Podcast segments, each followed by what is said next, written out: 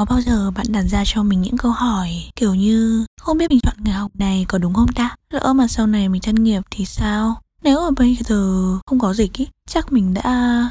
Ai, sao lúc nào mình cũng cảm thấy mệt mỏi, buồn chán quá. Các bạn có nhận ra điểm chung của các câu hỏi chúng ta vẫn đặt ra cho mình mỗi ngày là thế nào không? Chúng ta thể hiện sự không hài lòng, sự lo lắng về tương lai. Có lẽ vì hiện tại chưa cảm thấy đầy đủ. Vì mình chưa có bảng điểm đẹp như ai kia. Chưa có một thân hình nột nà như siêu mẫu. Không có được khoản thu nhập như những người bạn khác chẳng hạn. Rồi bao nhiêu là kế hoạch tự dưng bị một con dịch tên là Covid-19 đạp đổ hết mọi dự định. Kết quả là chúng ta mắc hàng loạt các chứng bệnh mệt mỏi, chán nản, ăn vô độ hoặc không muốn ăn gì. Triệu chứng như là Zoom fatigue, trạng thái kiệt quệ khi mà chúng ta họp trực tuyến quá nhiều, hay là cabin fever, sốt cabin. Cảm thấy chán trường khi mà kẹt quá lâu ở một nơi, cụ thể ở đây chính là bốn bức tường. Lý do đằng sau những vấn đề mà ta vừa gặp phải Đấy chính là áp lực quá lớn của việc phải thành công Phải sống thật rực rỡ Phải như anh A, chị B, anh C Phải kiếm nhiều tiền Phải thân hình thon thả đẹp đẽ Gương mặt phải thật là xinh xắn như hot girl Bảng điểm phải đẹp lung linh. Tất nhiên thoạt nghe thì có vẻ mọi thứ hợp lý đấy chứ Tại vì đấy là tiêu chuẩn của xã hội mà. Nếu mà gặp một ai đó như thế 100% ta sẽ cảm thấy Wow, giỏi thật đấy. Wow, thật là xinh đẹp. Ngưỡng mộ quá đi. Mình cũng muốn trở thành một người như thế. Ừ thì tất nhiên ai trong chúng ta cũng muốn trở thành một phiên bản hoàn hảo nhất của chính mình rồi. Và đôi khi ta nhầm lẫn phiên bản hoàn hảo nhất của chính mình Là phiên bản hoàn hảo nhất của người khác. Đấy mới là vấn đề đấy. Tất cả mọi người sinh ra đều mang những màu sắc khác nhau, hình dáng khác nhau, tính cách cũng khác nhau, sự nghiệp, quá khứ, hiện tại, mọi thứ đều khác nhau, nên mọi sự so sánh đều là khập khiễng mọi người có thể thành công theo cách này hay cách khác, hoặc giàu có theo cách này hay cách khác bạn giàu có về tiền bạc đâu có nghĩa là bạn giàu có về trải nghiệm. Tôi nghèo nàn về tiền bạc đâu có nghĩa rằng tôi thiếu về vốn sống. Đâu có nghĩa là tôi thiếu những câu chuyện. Đâu có nghĩa là tôi không có lấy một điều gì đáng tự hào cho bản thân mình. Giàu có đâu có nghĩa là bạn phải có thật nhiều tiền thu nhập thật cao hoặc là ra trường phải kiếm được mấy nghìn đô. Giàu có ở đây nghĩa là bạn giàu trong những trải nghiệm về vốn sống phong phú trong tư duy, trong suy nghĩ, có cái nhìn khách quan về cuộc đời này, hiểu thấu mọi chuyện. Đối với mình, trải nghiệm mới là thứ đáng quý nhất. Không phải là tiền bạc, cũng chưa hẳn là những thành tựu. Ừ thì định nghĩa thành công của mỗi người, mỗi khác. Đôi khi thành công của một người chỉ đơn giản là bước đi được bước chân đầu tiên. Chị mình mang bầu và đã từng bị liệt thành công của chị ý chính là đứng lên được, bước đi được những bước chân mà không cần phải vịn vào một ai hết. Còn chúng ta thì sao? Việc nghĩ rằng mình là một người xui xẻo khi phải sống trong mùa dính như thế này là một điều hết sức tệ. Thay vì ngồi than thân trách phận, tại sao chúng ta không hành động?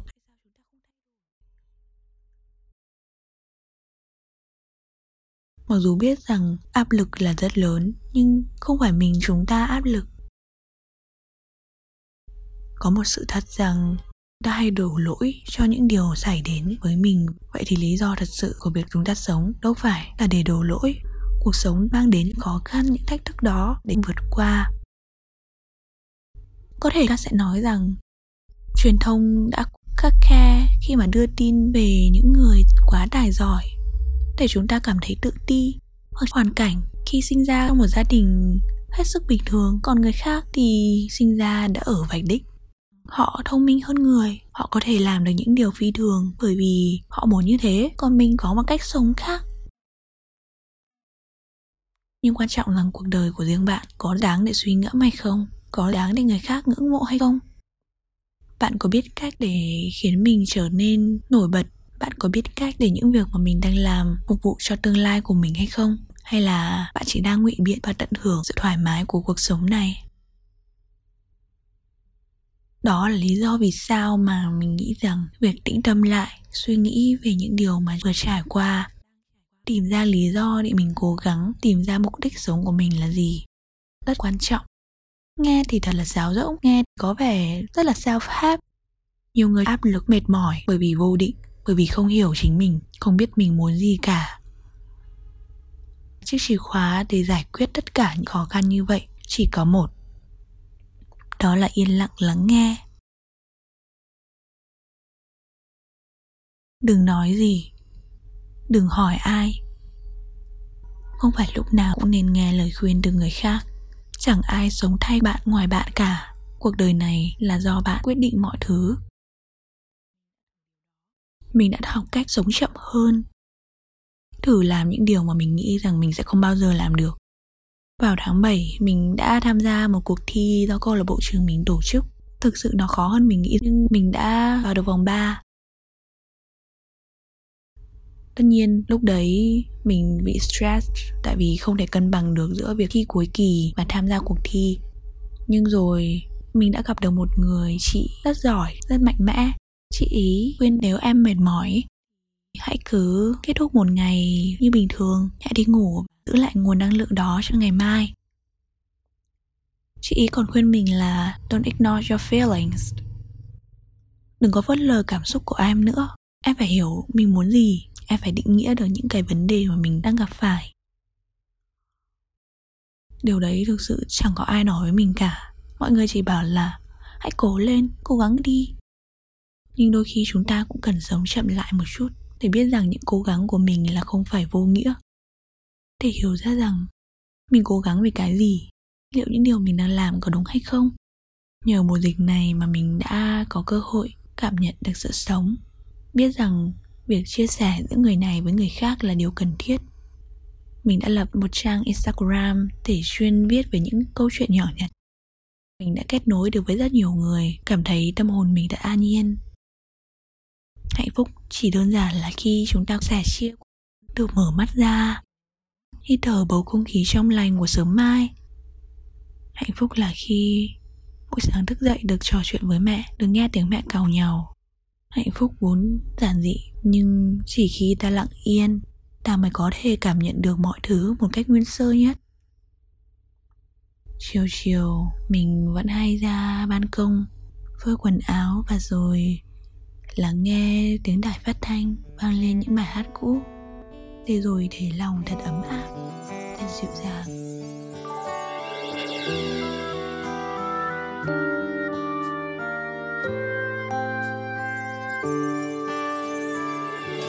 Tôi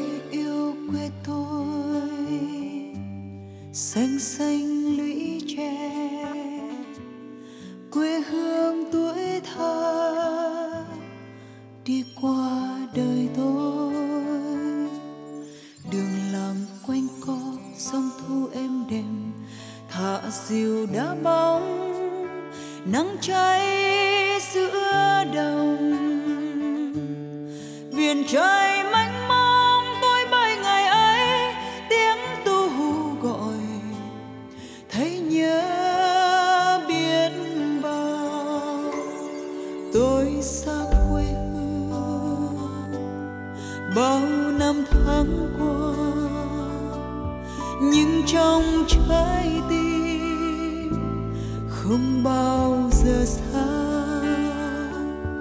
lời mẹ ru con hiu hiu chưa hè, mùa lụt nước lũ, bắt cá giữa đường.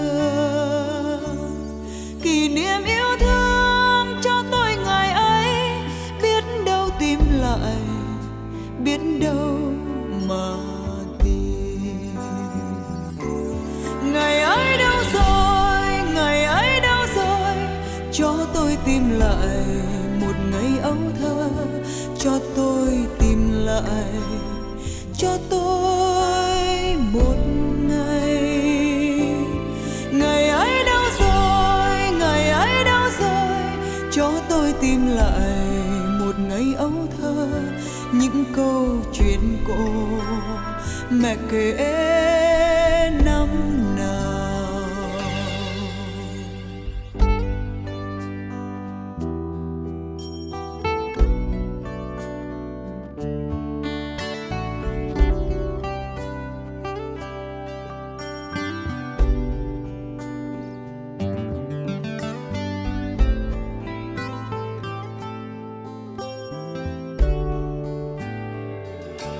tôi yêu quê tôi, xanh xanh lũy tre.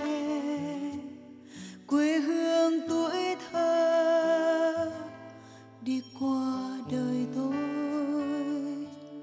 Đường làng quanh co sông thu êm đềm. Thả diều đá bóng, nắng cháy giữa đồng. Biển trời